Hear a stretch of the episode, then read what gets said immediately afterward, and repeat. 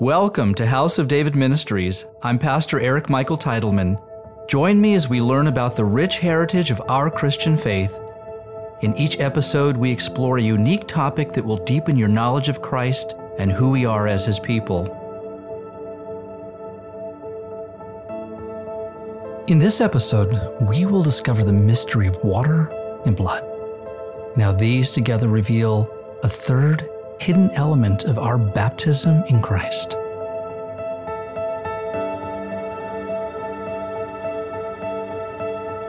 There is an interesting correlation in scripture between water and blood. We read in 1 John chapter 5, it says, "This is he who came by water and blood, Jesus Christ, not only by water, but by water and blood." So water and blood together, these are a mystery so let's discover their significance. We first see the correlation in the first of the 10 plagues in Egypt. In Exodus chapter 4, it says, The water which you take from the river will become blood on the dry land. Later, during the Exodus, we see water and blood associated with the Mosaic covenant. We read in Ezekiel chapter 16, it says, Yes, I swore an oath to you and entered into a covenant with you, Israel. And you became mine, says the Lord God. Then I washed you in water. Yes, I thoroughly washed off your blood, and I anointed you with oil. As part of the covenant, the Lord prescribed a priestly ritual for cleansing and purifying of leopards in their homes.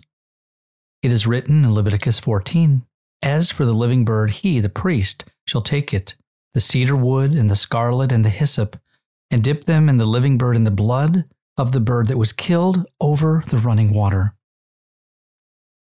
Interestingly, in the Talmud and other writings of the sages, the rabbis refer to leprosy as the Redeemer's disease, and they reference by name the future Messiah as the leper of the house of Rebbe. In support, they cite Isaiah chapter 53, where it reads, Surely he has borne our griefs and carried our sorrows, yet we esteemed him stricken, smitten by God, and afflicted. And lastly, we see water and blood connected to the fulfillment of the new covenant. Yeshua washed the feet of his disciples with water and then officiated the new covenant with wine, the symbol of the blood he would soon shed on the cross. We read in John chapter 19, it says, One of the soldiers pierced his side with a spear, and immediately blood and water came out. So Israel's whole existence appears to be mysteriously wrapped in symbols of water and blood. From her deliverance from Egypt to the covenant the Lord made with them at Mount Sinai, to the cleansing and purification ritual given to the priests, and the officiation of the new covenant in Christ. These symbols in the Old Testament and their subsequent fulfillment in the New Testament are called types and antitypes. An antitype is not a replacement of what is written, but rather its fulfillment or completion, and they are often associated with prophecy. Now, some Christians incorrectly use types and antitypes to diminish the prophetic significance of Israel's future redemption, suggesting the new is somehow a replacement for the old. And this theology is called supersessionism or replacement theology. Contrary, the Old and New Testaments are intricately connected as one continuing and unfolding story of God's love and redemption for Israel and now for all humanity. And because Christ was a mystery concealed from the foundation of the world, we can only see the fulfillment of biblical prophecy often when we look backward. We then understand that Christ is the fulfillment, the antitype, of all Old Testament scripture, which are the types and shadows of Yeshua. Hence it was spoken in Matthew 5. It says, Do not think that I came to destroy the law or the prophets. I did not come to destroy, but to fulfill. So, to the Old Testament saints, Christ and the promise of his resurrection were concealed, they were hidden, including the greater mystery of the Gentiles, who would later join Israel to become one new man in Christ. Now, regarding the resurrection, it is written in 1 Peter chapter 3. It says, There is also an antitype which now saves us baptism, not the removal of the filth of the flesh, but the answer of a good conscience towards God through the resurrection of Jesus Christ. So, therefore, baptism is a fulfillment, an antitype, of the water and the blood, which are types that appear in the Old Testament and are the fulfillment of God's promise concerning our redemption and future resurrection in Christ. And since Christ came by water and blood, our baptism requires the same. This leads to the core of our discussion, where we explore the mysterious symbolism of water and blood, and how these two are now fulfilled and revealed through Christ's baptism and now ours. Regarding living water, we read in Genesis chapter 1, it says, And the Spirit of God was hovering over the face of the waters. The sages expound that the hovering spirit is that of the Messiah, the soul of creation itself. For they tell us that in the Messianic era is the full realization of the world that God envisioned at the time of creation. And so it is written in John chapter 1, it says, All things were made through him, and without him nothing was made that was made. Before God sent forth John, a Kohen of the Aaronic priesthood, to baptize Israel with water, he gave the Jewish people a purification ritual through water immersion called a mikveh, which is an immersion pool, similar to a baptism pool. The mikveh was a type for the coming redemption of the Messiah. To the nation of Israel, the mikveh offered a remarkable gift of purity and holiness, even if only temporary, until Christ would come and fulfill the law of Moses. Jewish law recognizes the world's natural bodies of water as waters of divine source, for example, oceans, rivers, wells, and spring fed lakes. These living waters are considered pure because no human has assisted in their formation. And Jewish law necessitates the construction of man made mikvahs to collect these divine sources of water for ritual purification. At Mount Sinai, before the officiation of the Old Covenant, the Israelites were required to consecrate themselves, and according to the oral tradition, they used a mikveh. Miriam's well, referenced in the Talmud, is believed to be the spring that miraculously provided the mikveh water for their consecration. And later it's believed that Aaron and his sons were consecrated into their priesthood by their immersion in this same mikveh. After construction of the tabernacle and then the temple in Jerusalem, the priests and any Jewish person who desired to enter the house of God were required to immerse themselves in a mikvah. And on the Day of Atonement, which is Yom Kippur, the high priest was commanded first to immerse himself in a mikvah, lest he died in the presence of God. Although not explicitly mentioned in the Old Testament, the water libation ceremony observed in the temple during the Feast of Tabernacles, which is Sukkot, was an oral tradition received at Mount Sinai when the Torah was given to Israel. All burnt sacrifices in the temple were accompanied by a flour offering and a pouring of wine on the altar, representing the blood of the covenant. And additionally, during the libation ceremony, water taken from the temple mikvah was poured on the altar as a libation that accompanied the daily morning sacrifice. Now, today, the mikveh is an integral part of a conversion to Judaism. It's also used for purification before burial, purification of a bride and a groom before their wedding, and most significantly for monthly purification by menstruant women and after childbirth. In other words, the mikveh is integral to every aspect of Jewish life. It brings us full circle from our birth to our marriage and our eventual death. Just as we read in Ecclesiastes chapter 1, it says, What has been will be again, and what has been done will be done again. The rabbis prophetically teach that the mikveh waters have the power to purify and consecrate. And I love this quote that reveals their insight into its hidden mystery. They say, The mikveh personifies both the womb and the grave, the portals to life and the afterlife. In both, the person is stripped of all power and prowess. In both, there is a mode of total reliance, complete abdication of control. Immersion in the mikveh can be understood as a symbolic act of self abnegation, the conscious suspension of the self as an autonomous force. In so doing, the immersing Jew signals a desire to achieve oneness with the source of all life to return to a primeval unity with God. Immersion indicates the abandonment of one form of existence to embrace one infinitely higher. In keeping with this theme, immersion in the mikveh is described not only in terms of purification, revitalization, and rejuvenation, but also and perhaps primarily as rebirth. So, yes, the mikveh is a symbol, a type of rebirth representing the full circle of life. And the mystery revealed to us in Christ, who is the fulfillment of our rebirth in Him, is that we become a new creation and therefore the antitype. As it is written in Hebrews chapter 9, it says, It is appointed for men to die once, but after this, the judgment. So Christ was offered once to bear the sins of many. To those who eagerly wait for him, he will appear a second time, apart from sin, for salvation. If the waters of the mikveh are a type for the coming redemption of the Messiah, then we can correlate its antitype and fulfillment to the words of Yeshua when he spoke of living water. He said, for example, in John chapter 4, If you knew the gift of God and who it is who says to you, Give me a drink, you would have asked him, and he would have given you living water. And then in John chapter 7, he said, He who believes in me, as the scripture has said, out of his heart will flow rivers of living water. In Revelation chapter 7, we read, For the Lamb who is in the midst of the throne will shepherd them and lead them to living fountains of water and God will wipe away every tear from their eyes. The Word of God comes to life when we understand that Yeshua's reference to living water was a direct correlation to his redemptive gift and the indwelling presence of the Holy Spirit.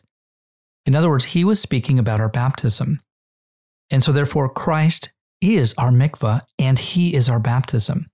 He is the living water of God and the Spirit. Yeshua promised to eternally live within and eternally flow out of the believer like fountains of living water. Flowing in for our healing, as we read in John chapter 5, it says, For an angel went down at a certain time into the pool and stirred up the water. Then whoever stepped in first after the stirring of the water was made well of whatever disease he had. And flowing out for the healing of the nations. It says in Ezekiel chapter 47 this water flows toward the eastern region, goes down into the valley, and enters the sea. When it reaches the sea, its waters are healed. And it shall be that every living thing that moves wherever the rivers go will live. Along the bank of the river, on this side and of that, will grow all kinds of trees used for food. Their leaves will not wither, and their fruit will not fail. They will bear fruit every month because their water flows from the sanctuary. Their fruit will be for food and their leaves for medicine. It is through the living water of Christ, who is our baptism, that we are given the ministry of healing and reconciliation, and this primarily for the restoration of Israel and all the nations. Yes, it is the church who is called to rebuild and restore the kingdom of God. As we read in Isaiah chapter 58, it says, You will be like a well watered garden, like a spring whose waters never fail. Your people will rebuild the ancient ruins and will raise up the age old foundations. You will be called repairer of broken walls, restorer of streets with dwellings. So, we've been talking about water, living water. But now let's learn about the blood. Our sages tell us that the soul is clothed in the blood of a man or a woman, giving life to our physical body.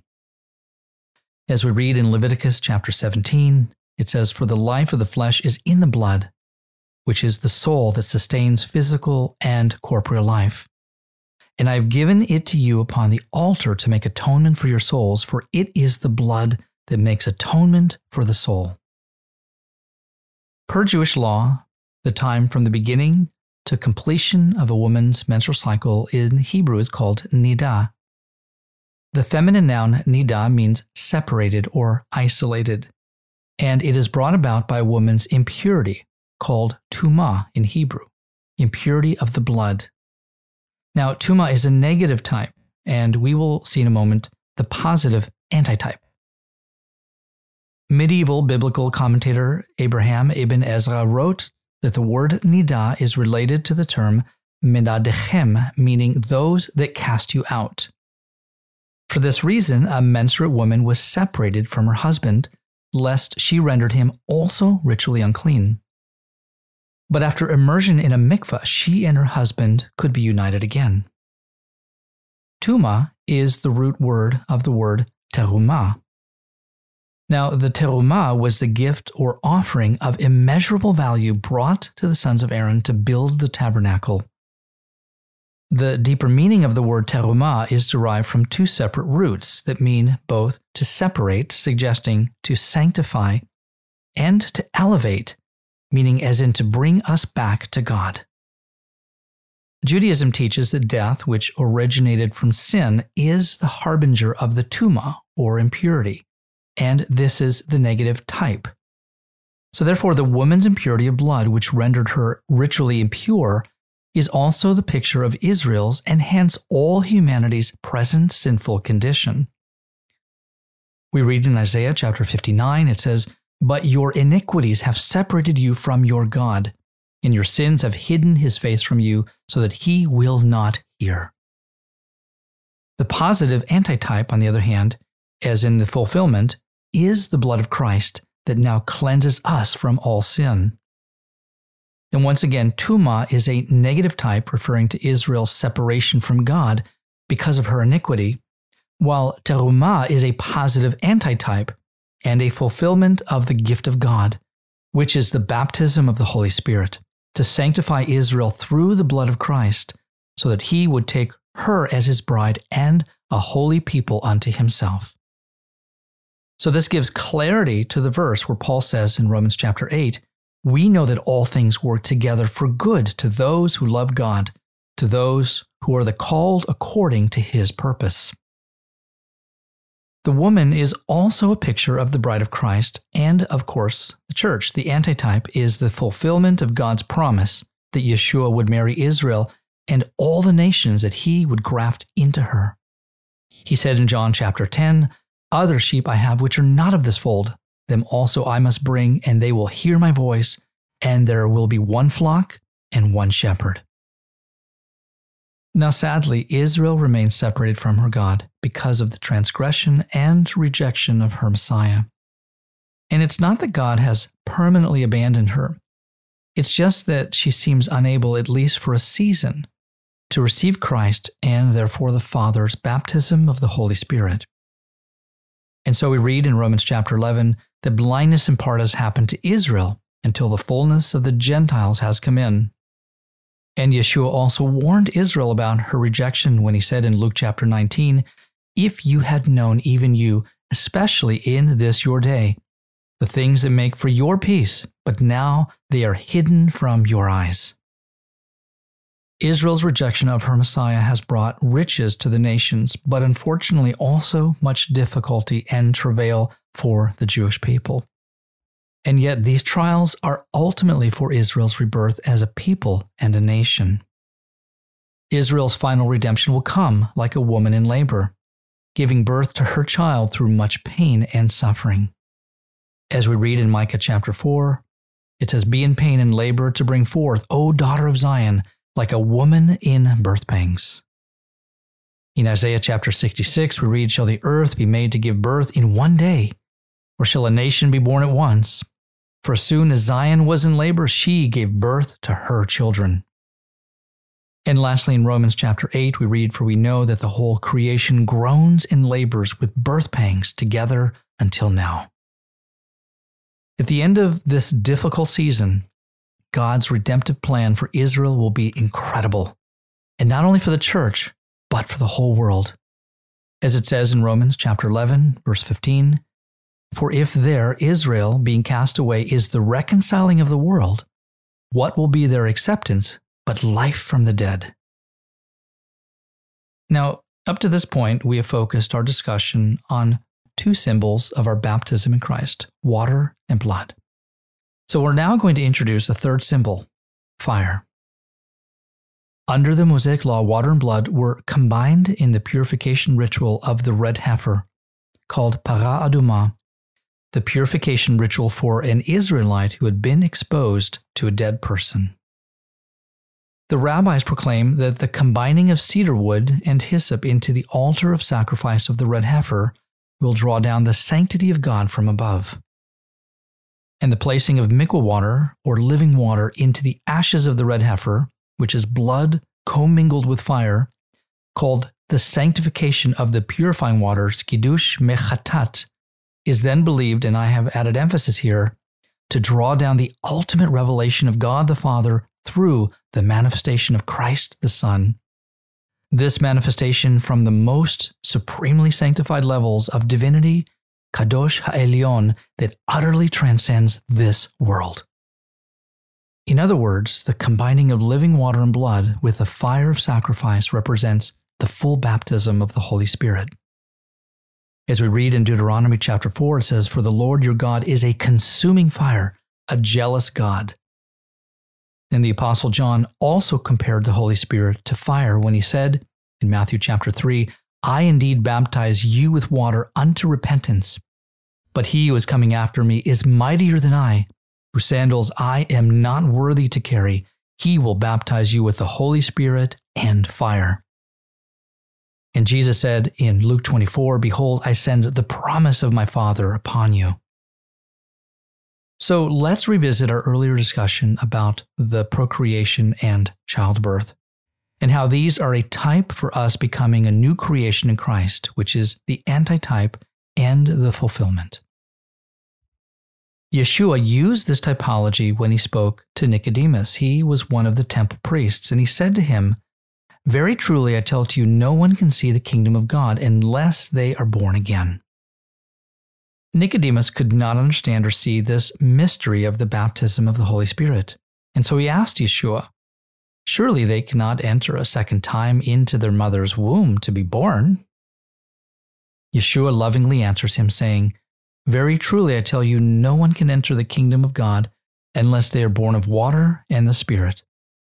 Flesh gives birth to flesh, but the Spirit gives birth to spirit.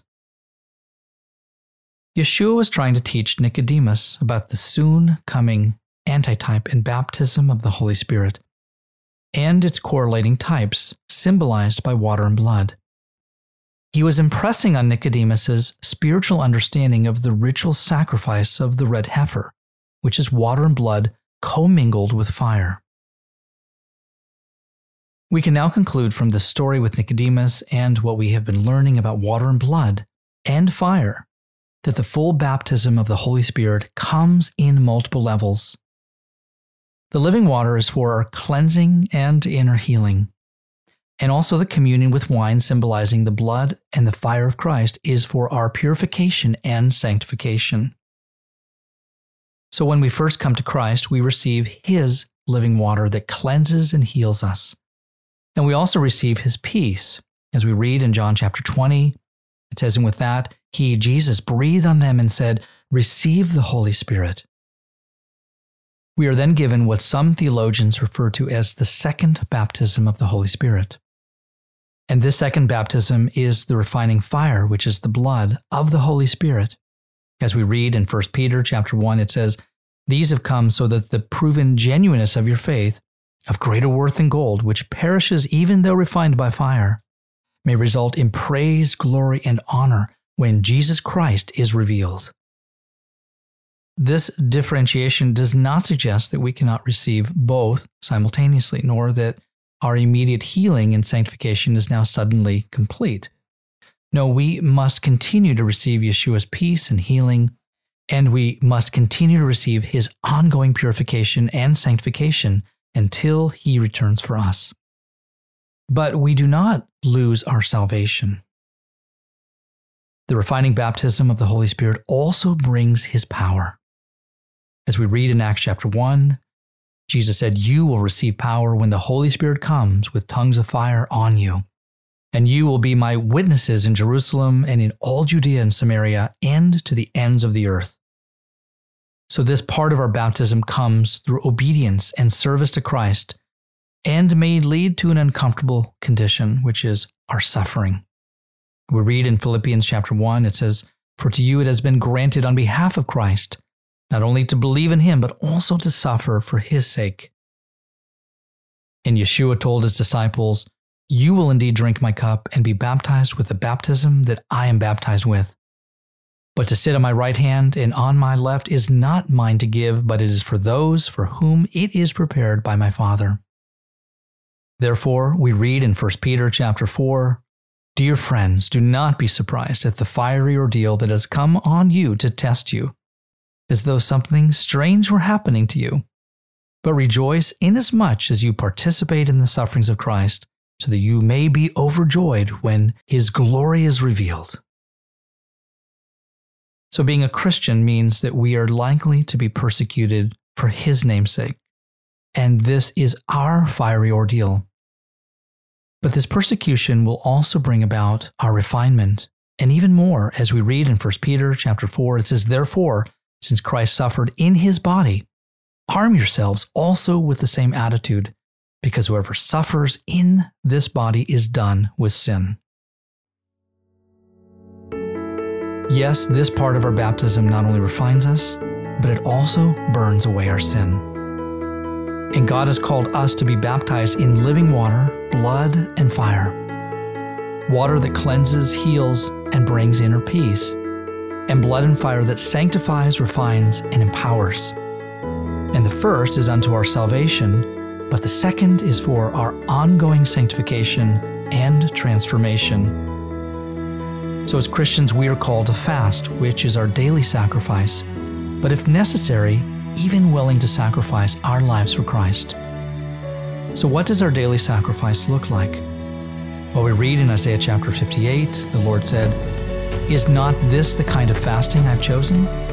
To loose the chains of injustice and untie the cords of the yoke, to set the oppressed free and break every yoke is it not to share your food with the hungry and to provide the poor wanderer with shelter? When you see the naked, to clothe them, and not to turn away from your own flesh and blood. Now, we can certainly abstain from food and other necessities. As Yeshua instructed us in Matthew chapter 6, he said, But you, when you fast, anoint your head and wash your face, so that you do not appear to men to be fasting but I believe the greater fast, and therefore the greater sacrifice, is to serve Jesus Christ unconditionally and without reward. Just as we read in Matthew chapter 20, it says, Whoever desires to be first among you, let him be your slave. Yes, we serve Christ by feeding and sheltering the poor, but also by freeing the captives and sharing the bread of life and his living water with them, even unto death so that we might save some of them. Amen.